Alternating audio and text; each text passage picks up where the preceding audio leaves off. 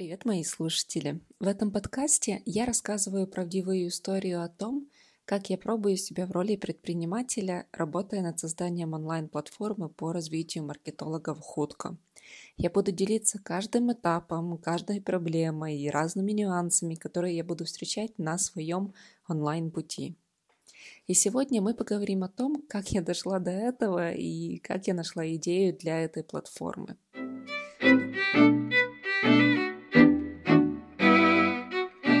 Думаю, стоит начать с самого начала. 20 э, августа 1993 года в 11 вечера в селе Липовое, долина Сумской области, родилась одна девочка. А, ладно, прям всю свою историю я не буду рассказывать, выдам только необходимые факты. Я и правда из села, прожила в нем до 15 лет. Впервые я начала работать где-то лет в 7. Мои родители делали подсолнечное масло, хотя оно как бы так не называлось, это называется олия. И я иногда стояла возле этих бидончиков и продавала это самое масло, пока моя мама там бегала по своим делам и работой, что деньги не падают с неба, и я не могу постоянно получать то, что мне хотелось бы как ребенку, там, с бабочками и прочим. И я ни разу даже не задумывалась остаться с родителями и собственно, строить уже свою там дальнейшую семью, какую-то работу искать в этом селе. Добавок к этой моей идее, и я очень благодарна родителям за это. Они также не видели меня возле себя. Они скорее даже запугивали меня этой жизнью в селе, и когда я не хотела там учиться, когда я не хотела идти на английский, на французский, они мне прям в ужасах рассказывали, что я таки останусь жить в селе, если я не буду нормально учиться, если не буду ставить перед собой там какие-то глобальные цели. Поэтому, да, я всегда представляла себя такой городской, такой красивой, в костюмчике, с крутой обувью, сумками. И, в принципе, я и шла к этому образу в своей голове. И вот в таких обстоятельствах, живя в селе, я впервые попробовала себя в роли даже не знаю, как назвать это, бизнес-вумен. Э, в общем, я несколько месяцев работала консультантом Oriflame. Мне кажется, что каждая девочка прошла через это. И это был провал, потому что там нужно было общаться с людьми, там нужно было продавать этим людям. В общем, для меня это постоянно был стресс максимальный. Плюс еще мой папа, он по своей привычке мечтателя и такого, знаете, креативного человека, начал раскручивать идею, мол, нужно поехать на склад Арифлейма, закупить там по себестоимости оптом продукцию, арендовать местечко на рынке и так продавать. В общем, он когда пытался стимулировать во мне этот ген э, бизнес-вумен, но у него, к сожалению, так и не получилось.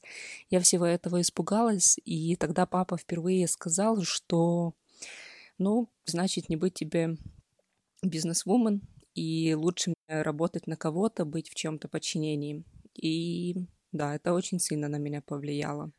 В дальнейшем, когда у меня проскакивали хотя бы намеки на мысли о бизнесе, там, по школе английского или какое-то открытие ивент-агентства, я их сразу откидывала, потому что в моей голове звучали слова папы «не быть тебе бизнес-вумен».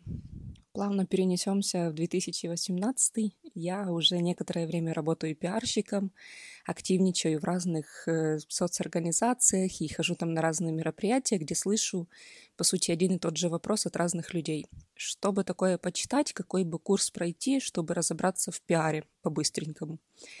И так у меня появилась первая идея моего продукта. Это такой некий блокнот для пиарщика, в котором будут собраны шаблоны, советы и разная обучающая информация по пиару. То есть я взяла общую проблему, которая тревожила разных людей, то есть как можно побыстрее разобраться в пиаре, и придумала ее решение.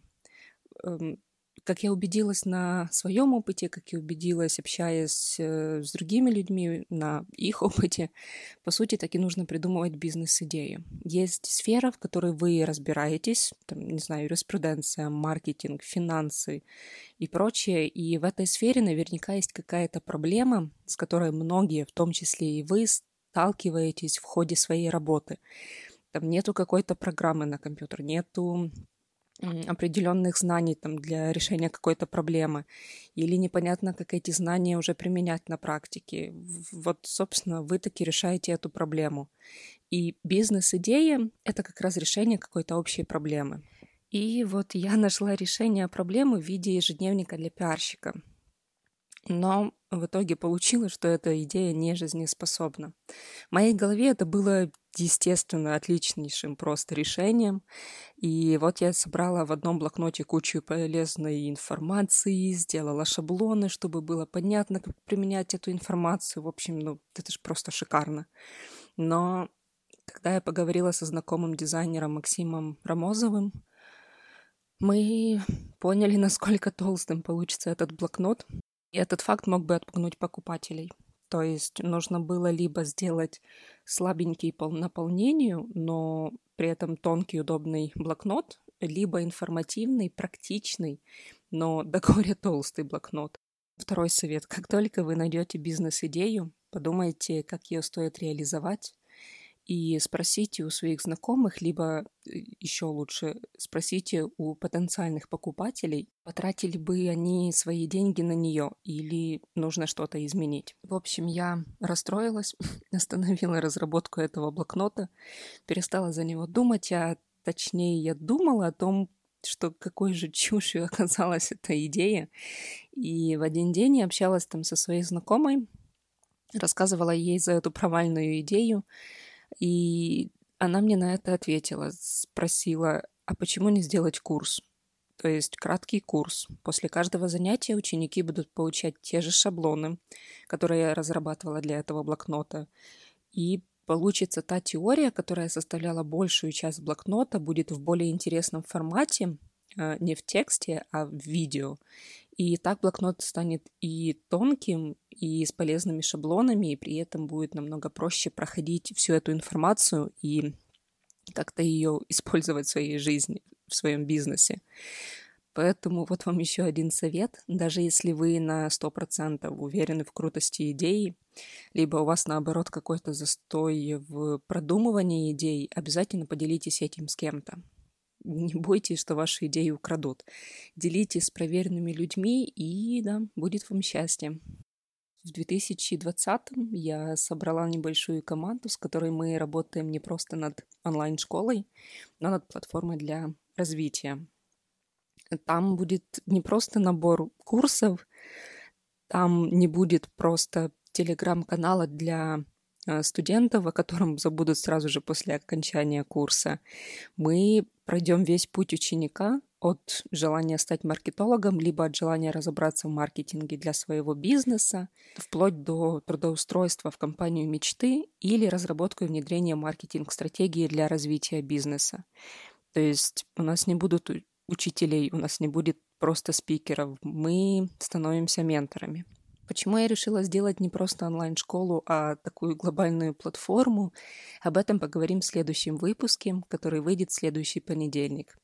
Ведь это еще одна следующая глава моей жизни как предпринимателя. Не забывайте ставить звездочки, оставлять комментарии и делиться своим мнением в этом выпуске и о подкасте в целом. С вами была я, Любовь Жевтанишка. Скоро услышимся. thank you